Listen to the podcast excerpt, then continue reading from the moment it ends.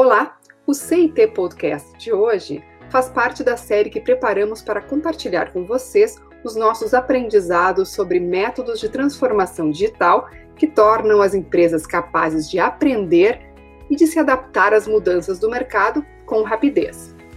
Hoje, em especial, o tema é uma metodologia de planejamento estratégico que ajuda a organização, por meio das suas lideranças, a se orquestrar em torno da criação conjunta de soluções de negócio. Essa metodologia é o Roshin Kanri. E por promover essa colaboração, o Roshin ajuda a quebrar silos dentro da companhia e conquistar agilidade na tomada de decisões, o que é uma habilidade cada vez mais fundamental no mercado, né? E para falar sobre o tema, Jorge Arraes, que é Head de Customer Experience da CIT. O Jorge tem uma longa experiência em Roxins na própria CIT e junto aos clientes da companhia. Eu sou Maria Teresa Wasserman, jornalista, e estou aqui junto com vocês para aprender com o Jorge. Tudo bem, Jorge? Oi, Maria Teresa, tudo bem? Como é que vai? Tudo certo. Fala um pouquinho aí sobre você, sobre a sua experiência ah, pois não. Bom, como você mesmo é, anunciou, eu sou Head de Customer Experience da CT e basicamente o meu papel está ligado ao relacionamento com clientes. E isso vai desde a fase de é, prospecting, que esse cliente ainda é uma, uma, uma expectativa em relação ao portfólio de ofertas e de, e de clientes que a própria CT gostaria de ter, e até avançando nesse relacionamento até o momento em que ele se torna de fato um cliente e a gente começa a não só fazer a execução dos programas que foram contratados junto à CIT, como o acompanhamento em termos de pesquisa de satisfação, uh, um canal uh, alternativo para que esse cliente traga suas, suas dúvidas, suas ponderações, eventualmente um ou outro ponto de atenção e manter o, esse ciclo de vida da melhor maneira possível do relacionamento do cliente com a CIT. Ter esse movimento de desenho estratégico, que a gente muitas vezes utiliza o termo de Hoshinkanri para traduzir. Eu, pessoalmente, é, prefiro evitar os termos em, em, em, em, japonês, que são muito comuns a esse tipo de estratégia, para até é, tornar mais próxima a conversa com o cliente, mas basicamente são, são processos oriundos de, de metodologias que a Toyota iniciou e que acabou influenciando muito, não só o mundo é, fabril de, de ambiente automotivo, mas basicamente várias outras indústrias e finalmente chegando na, na, no digital, que é onde a CT se insere. Mas é uma, é, o que eu acho um aspecto interessante é o foco é, na resolução do problema e que isso é a, não só a oferta e, a, e parte dos serviços que a gente entrega para os clientes, mas o que a gente usa dentro de casa para resolver os nossos próprios problemas. Fala um pouquinho mais agora sobre uh, os princípios básicos, né? Além do, do, foco na resolução de problemas, né? Os princípios básicos uh, e que fazem com que o roxinho, essa metodologia de planejamento estratégico, seja tão poderosa? Perfeito. Na minha, na minha visão, é, eu vou colocar os princípios básicos, da, básicos da, sobre, sobre a ótica de como eu os experimento, de como eu os vivenciei e percebi a vivência de clientes e da própria CT a respeito. Como você me citou, Maria Tereza, além do um ponto primordial, que é o foco no problema e não exatamente na, na solução, é, existe também uma, uma questão que é muito relevante nesse tipo de, de, de rito e de desenho e de movimento estratégico, que é o fato de que, independente da patente de quem participa desse ritual, todas as opiniões são levadas em conta e as decisões são baseadas em dados, em números, em alguma coisa que seja palpável e aferível.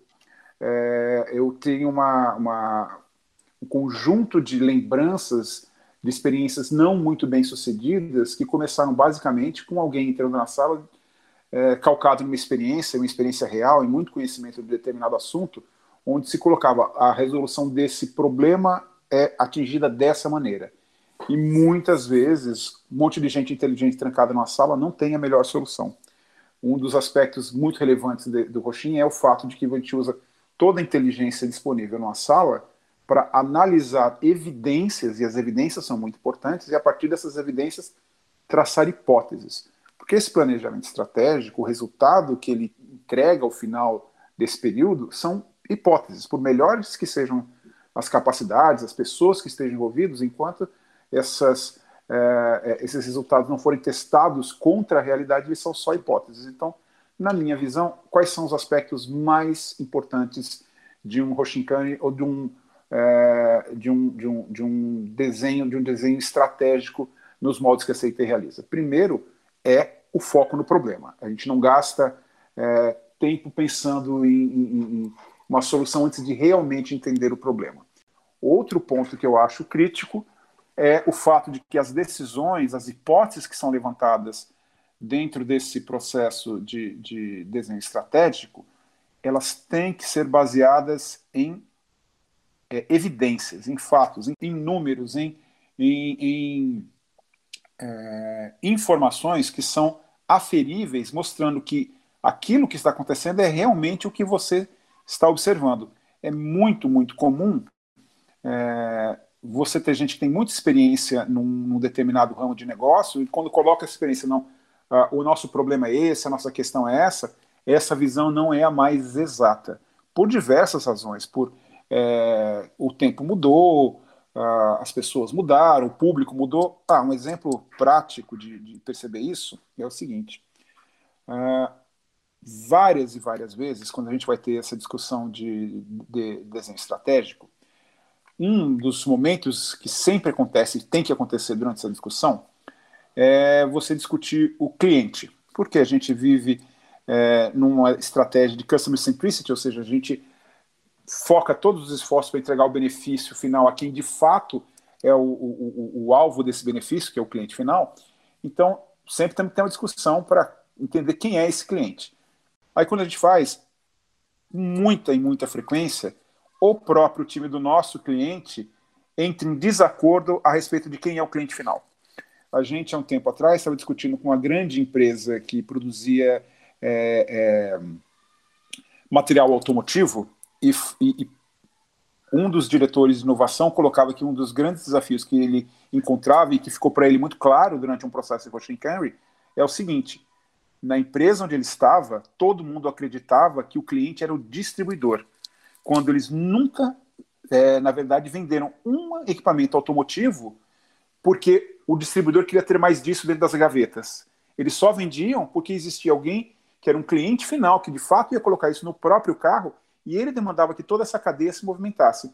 Só que, como a, a fábrica tinha o olhar de que o cliente era a pessoa errada, os desenhos das ofertas, dos próprios produtos, é, da estratégia de marketing era apontada para a direção errada. Então, essa, essa, essa busca incessante de descobrir quem é o cliente e usar dados, pesquisas evidências formais para chegar nesse ponto, eu acho é, que seja uma das características mais relevantes desse, desse é, hosting Camry, desse desenho estratégico. E o terceiro ponto que eu dou é, mais valor é uma compreensão que muitas vezes escapa ao cliente como resultado do que a gente obtém num, num, num, num período de desenho estratégico, que é o seguinte: por mais habilitadas que tenham sido as, as pessoas que participaram desse processo, por mais inteligentes e por mais experiência de mercado que elas tenham, por mais é, completos que tenham sido os dados e as pesquisas que a gente usou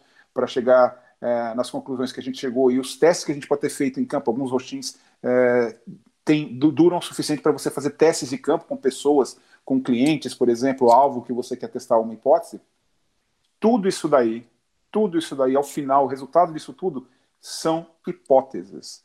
Por melhor, por mais habilitado que seja quem participou do Roshin Camry, ele produz, o Roshin Camry só produz hipóteses. Essas hipóteses só serão verdade quando você as testar contra a realidade, levar a rua para testar de fato onde as coisas acontecem, e aí você perceber de fato que aquilo que era uma hipótese, uma, uma, uma, uma uh, alguma verdade que você assumiu, ela de fato se comprovou. Então esse, esse, esse, essa humildade, até digamos assim, de que por melhor e mais bem feito que tenha sido o trabalho, por mais esforço que você tenha colocado, aquilo é uma hipótese que só vai se mostrar verdadeira ou falsa quando você testar contra a realidade, eu acho que é outro ponto de muita relevância e de muito aprendizado para os nossos clientes e para a própria CIT quando executa uh, um processo desses. Agora eu queria uh, falar um pouquinho sobre o Roshin CIT. Porque na, lá no, no, princípio, né, no, no, nascimento do Roshin, ele tinha algumas características, periodicidade, enfim, e vocês, com a prática, né, nos, na década de prática de Roshin que vocês têm, toda a experiência, enfim, vocês adaptaram uh, o Roshin para tornar ele ainda mais colaborativo, ainda mais uh, uh, basilar e constitutivo dessa inteligência uh, coletiva na, na companhia. Me fala um pouco sobre essas características, o que, que vocês, quais são os elementos que vocês colocaram aí, somaram no Roxin? Maria Teresa, a gente quando, não só a gente, mas basicamente depois do, dos anos 40, anos 50, quando nasceu esse tipo de técnica, como eu, como eu tinha citado, dentro do ambiente fabril da Toyota, era uma, uma metodologia criada por engenheiros para fazer engenhos físicos automotivos, ou seja, ele tinha algumas especificidades que eram muito influenciadas pela própria indústria onde ele nasceu e onde ele, ele cresceu até a idade em que se tornou maduro o suficiente para ser, digamos, compartilhado com outras indústrias. O olhar da CT, é, ele entra no momento em que acontece um desses compartilhamentos, ou seja, onde uh, esse conjunto de metodologias, e mais que metodologias, de princípios, como esse que você citou anteriormente, de o foco obsessivo no cliente, para quem a gente vai entregar alguma, algum, algum valor, a gente vai resolver algum problema, o, o, a busca de um consenso para que todo mundo envolvido nesse esforço reme na mesma direção e que todo mundo concorde que aquela é a direção em que todos devem remar, né? É, quando a gente traz isso para o nosso nosso meio, que é um meio uh, de TI ou de tecnologia da informação, ou seja, um meio onde o engenho físico ele é muito menos preponderante do que a, a, a codificação e o, o engenho virtual, o sistema, o aplicativo, o programa, a plataforma e, e, eventualmente as questões de comunicação, de informática envolvendo todos esses nós, a gente fez naturais é, customizações para o nosso, o nosso ambiente, o nosso mercado. Então, uma das coisas que nos ajudou a, a, a moldar essa metodologia para um desenho mais eficiente dos processos e dos, da, e dos benefícios para um usuário humano foi injetar design thinking nas sessões ou nos rituais que envolvem um Roshin Kanri. Isso foi muito importante que, por exemplo, quando você tem uh, design pensando em equipamentos, pensando talvez no que seja mais conhecido do público em geral uh, esse tipo de benefício do design, quando a gente pensa, por exemplo, em produtos da Apple, que são uh, violentamente influenciados pelo design, ou seja, como as pessoas vão usar, como aquilo ali vai ser o equipamento mais fácil para ser usado por um ser humano. Esse olhar do design, a gente utilizou desse tipo de técnica para fazer como um sistema, como uma jornada, como um produto digital vai ser o mais relevante possível para um ser humano, um ser humano específico, que é o cliente que foi desenhado é, ou que foi percebido naquela jornada, e como é que eu faço que esse artefato virtual seja o mais fácil de utilizar, o mais transparente, o mais efetivo possível para as pessoas. Eu acho que talvez essa seja uh, uma das contribuições mais marcantes da CIT nesse moldar de, de, de, de um Roshin Kanri ou de metodologias e processos Lean para dentro do ambiente de TI, de digital, que é onde a gente atua. Existem várias outras pequenas contribuições, mas eu acho que todas elas acabam podendo ser relacionadas a esse aspecto de design, ou seja, de criar coisas, sistemas, é, experiências altamente impactantes e altamente positivas para o alvo do benefício daquela, daquela iniciativa, para o cliente, para uh, ou eventualmente o parceiro, se esse parceiro for o cliente daquele ou o beneficiário daquela ação, ou seja, desenhar um processo estratégico utilizando técnicas de design para poder orientar o benefício da melhor e mais eficiente maneira possível para o, para o, para o alvo daquele benefício. É, e, a, e uma, uma coisa que, que eu tenho lido bastante, acompanhado bastante também no, no, no, na fala, inclusive da Renata Feltrin, sua colega, que ela fala muito sobre como o, a, o colocar o, o, design no roxim uh, tornou o processo mais agradável, menos maçante, mais uh, natural, o que impulsionou a colaboração, a troca de ideias e tornou isso muito natural né, entre, entre vocês, entre as lideranças e altas lideranças, né, e como isso também, ah, a partir do, de como se constrói essa, essa dinâmica de, de colaboração entre as lideranças, isso também desce, né, naturalmente, como exemplo para as equipes. O que você citou, de que, de fato, citando até também a Renata, de que esses processos de design tornaram o, o próprio roxinho algo mais suave, mais, mais fluido e, e uma experiência mais agradável de se passar, isso é inteiramente verdadeiro.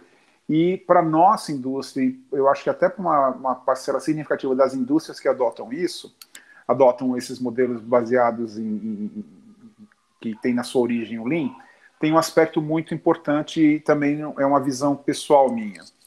Uh, a CIT, assim como a Toyota e várias outras empresas e indústrias que adotaram esses tipos de processos são é, eminentemente empresas de engenheiros, empresas de engenheiros. E no nosso caso, é muito, eu acho, comum e até perceptível que existe um potencial de, de, de, dos nossos times se apaixonarem pelas soluções, ao que a gente até citou. O importante é, é a gente estar sempre de olho no problema e nem tanto na solução. Mas é muito natural que exista uma atração grande dos nossos times pelaquela solução técnica mais desafiadora, com aquela tecnologia de ultra, ultra recente, totalmente de ponta. O aspecto do design traz o humano para a discussão e isso deriva todas as ações. É, é, ou seja, a gente não é não é drivado pelo, pelo apetite técnico, mas usa o apetite técnico para construir a melhor é, solução possível para o humano que está no centro da discussão nesses processos. Eu acho que esse talvez seja a parte influente ou mais influente do design quando ele está envolvido nesses desenhos estratégicos. Jorge, nos conta quais os principais desafios né, para implementar essa metodologia uh, dentro das empresas, o que, que vocês percebem assim, é, quando vocês entram nos clientes da, da CIT para ajudá-los a começar a construir essa dinâmica de planejamento e, e estratégico, essa metodologia? Quais são as principais barreiras?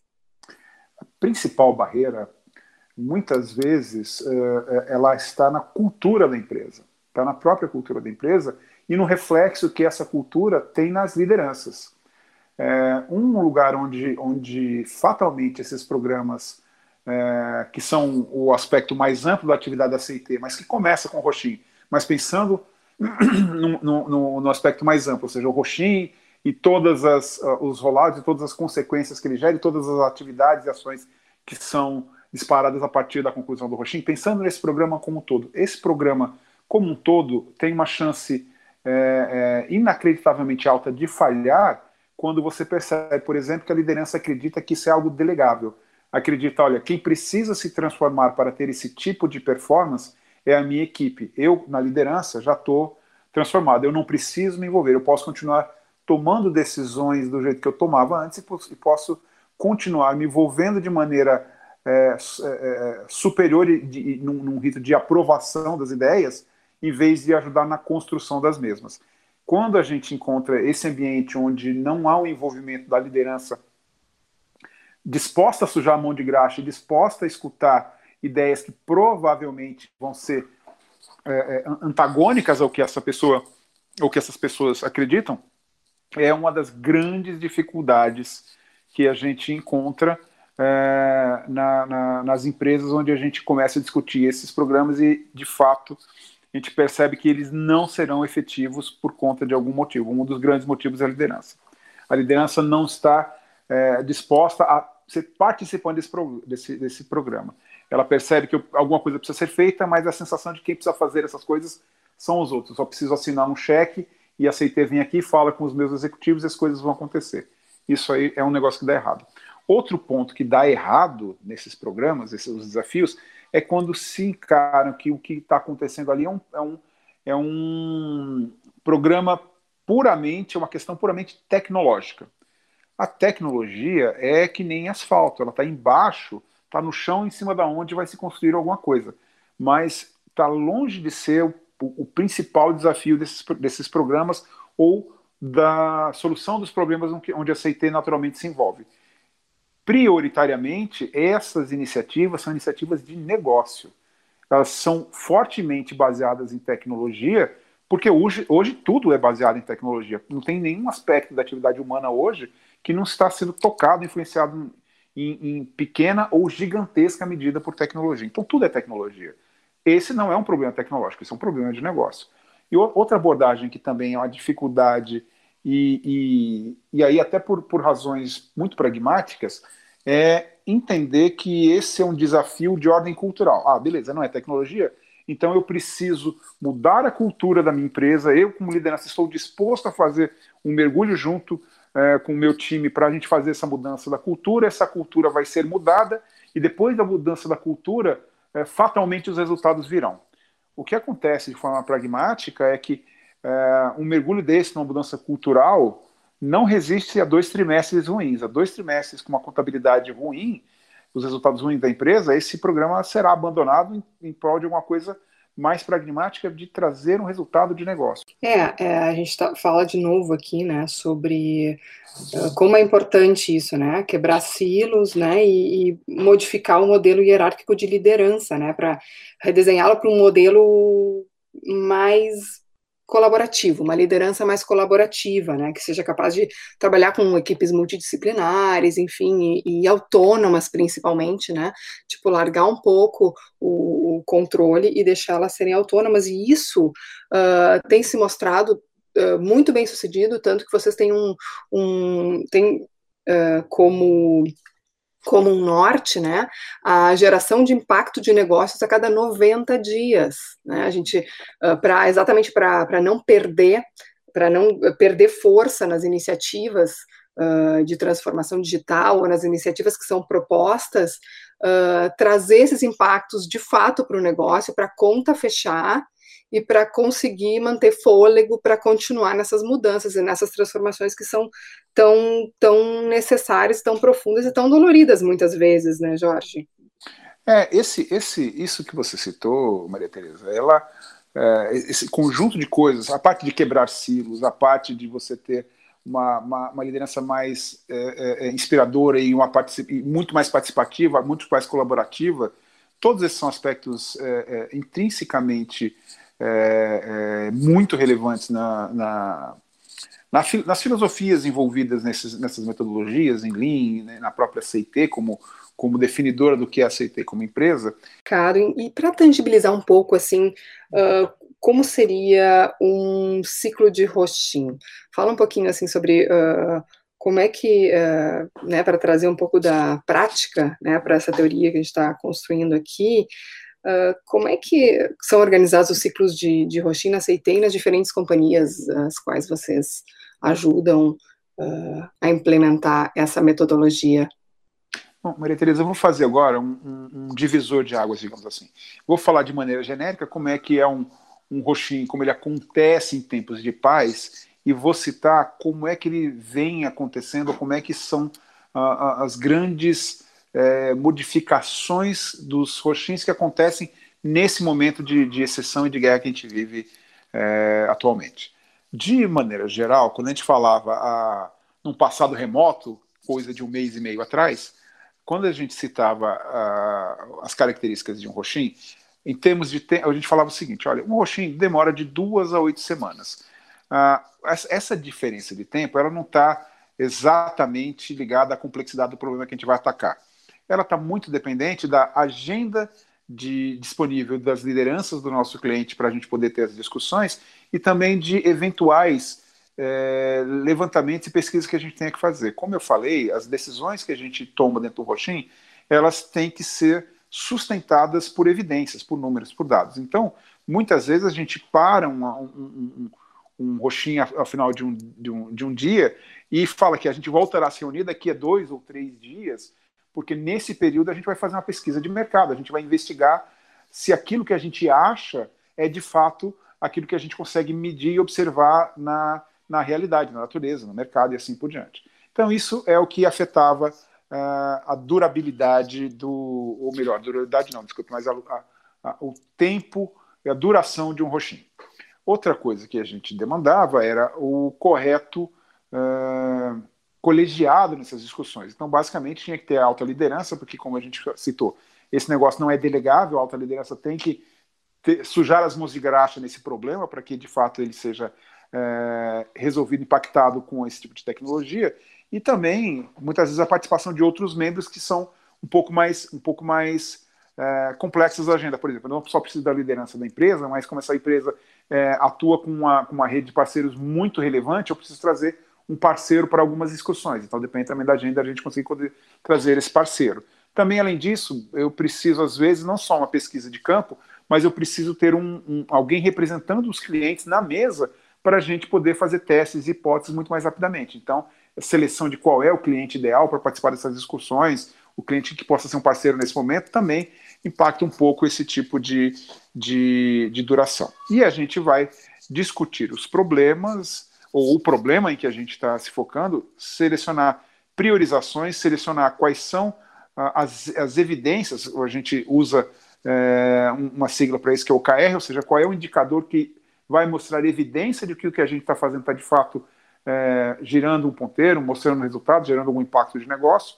Então, esse é o conjunto de coisas que acontecem é, de maneira muito superficial uh, que influenciam um roxinho. A gente vai construir basicamente um consenso, e desse consenso a gente vai construir hipóteses de solução para aquele problema, e depois a gente rapidamente passará a implementação dessas hipóteses, talvez no modelo de MVP, o mais rápido possível, para a gente poder botar esse, esse modelo em é, contato com a realidade, para verificar se de fato aquilo é, que, ele, que ele, em qual ele se apoia, a hipótese em qual ele se apoia se mostra verdadeira ou não. Isso é roxinho em tempos de paz. Roxinho em tempos de guerra. Não há nenhum roxinho que a gente venha discutir com o cliente que ele se estenda por oito semanas. A gente pode gastar uma, talvez, talvez, dependendo muito da, da, da necessidade, me estenderia ele para duas semanas. Então ele é muito focado. E também a gente não vai. É, é, a gente divide muito a atuação da CIT e, e, da própria atuação dos clientes em horizontes. Horizonte 1, Horizonte 1 é o business as usual, aquilo que o cliente já faz, as coisas que ele já executa, e onde, de fato, esse tipo de metodologia que a gente aporta no cliente pode fazer um fine tuning, melhorar um processo e ter um ganho marginal, um ganho orgânico naquele processo que está sendo, tá sendo é, alterado, está sendo refinado. Isso porque é, é um processo que muitas das empresas que a gente atua já mexem naquele processo do dia a dia há mais de 100 anos. Então, a chance da gente ter alguma coisa re realmente revolucionária para utilizar num processo que as pessoas já pensam, gente muito inteligente já pensa nele há mais de 100 anos, é bem, é, não é muito provável. A gente consegue com certeza melhorar, mas é um ganho marginal. Horizonte 2 são coisas, por exemplo, é, ligadas de certa maneira ou relacionadas ao que você faz no seu Horizonte 1, mas é que é uma nova maneira, um novo produto, uma nova fonte de receita, é uma nova experiência mas que você consegue ter relação, link com o que você faz tradicionalmente. Vou dar um exemplo. Você, por exemplo, é um varejista de, de, de material esportivo. Você vende bola, tênis, é, bicicleta, material esportivo. Se você resolver começar uma segunda linha de negócio baseado em casual wear, roupas ainda, mas não necessariamente roupas esportivas, ainda tem uma relação com o seu negócio tradicional, porque é vestuário, mas ele é um negócio completamente diferente em termos de qual é o tipo de vestuário, qual é o público-alvo, é uma fonte adicional de receita, porque não é o seu cara que compra uh, a bola de futebol que você é, é, vai vender, vai vender uma, um, um, um, blazer, por exemplo. E provavelmente será um outro tipo de, de, de persona, se for até a mesma pessoa, será para um outro tipo de ocasião, esse tipo de coisa. Então você está desenhando o Horizonte 2 para esse cliente, para ter novas fontes de receita, novos negócios, assim por diante. Horizonte 3, ele é aquilo totalmente disruptivo, que você tem muito pouca chance de prever de antemão qual é o resultado que aquilo pode trazer. Aquilo pode ter muito impacto, mas você não tem certeza de fato se é, aquilo ali vai gerar um resultado de 1, de 10, de 100 ou de 1000. Você vai precisar realmente experimentar para ver. Você tem uma sensação de que vai ser muito sucesso, mas você não tem como, é, diferente do Horizonte 2, que você consegue basear em, em, em, coisas que você já sabe do seu horizonte 1, você não consegue prever no horizonte 2. Você consegue ainda prever no horizonte 2. No horizonte 3, isso é totalmente disruptivo. Eu citei esses três horizontes porque aceitei muito frequentemente, em tempos de paz, a chamada para discutir o horizonte 2 e o horizonte 3 com os clientes. Ah, eu tenho meu negócio de é, automotivo, mas eu vejo que no futuro as pessoas não vão comprar carros. Aí, será que eu, não, eu devo fazer um serviço de mobilidade onde a pessoa pode alugar o meu carro? Isso é aluguel de carro em relação a quem fabrica, é um horizonte 2. Será que eu devo ter o carro autônomo para poder fazer é, é, serviços independentes sem precisar das pessoas? Aí é o horizonte 3. É, eu citei esses exemplos porque hoje em dia, como eu falei, ou melhor, em tempos de paz, as pessoas nos chamavam, as empresas nos chamavam para discutir Horizonte 2 e Horizonte 3. Hoje em dia, quando as empresas nos chamam, a gente vai mexer no Horizonte 1. Não porque eles não tenham experiência naquilo ali, eles têm muita experiência. O que mudou é a realidade, é o ambiente de, de negócio. E agora, rapidamente, assim, para quem nos ouve, como, como se iniciar no modelo de roxinho? Como trazer o roxinho para dentro das companhias? Algumas dicas tuas, o que, que tu acha uh, necessário para funcionar o modelo?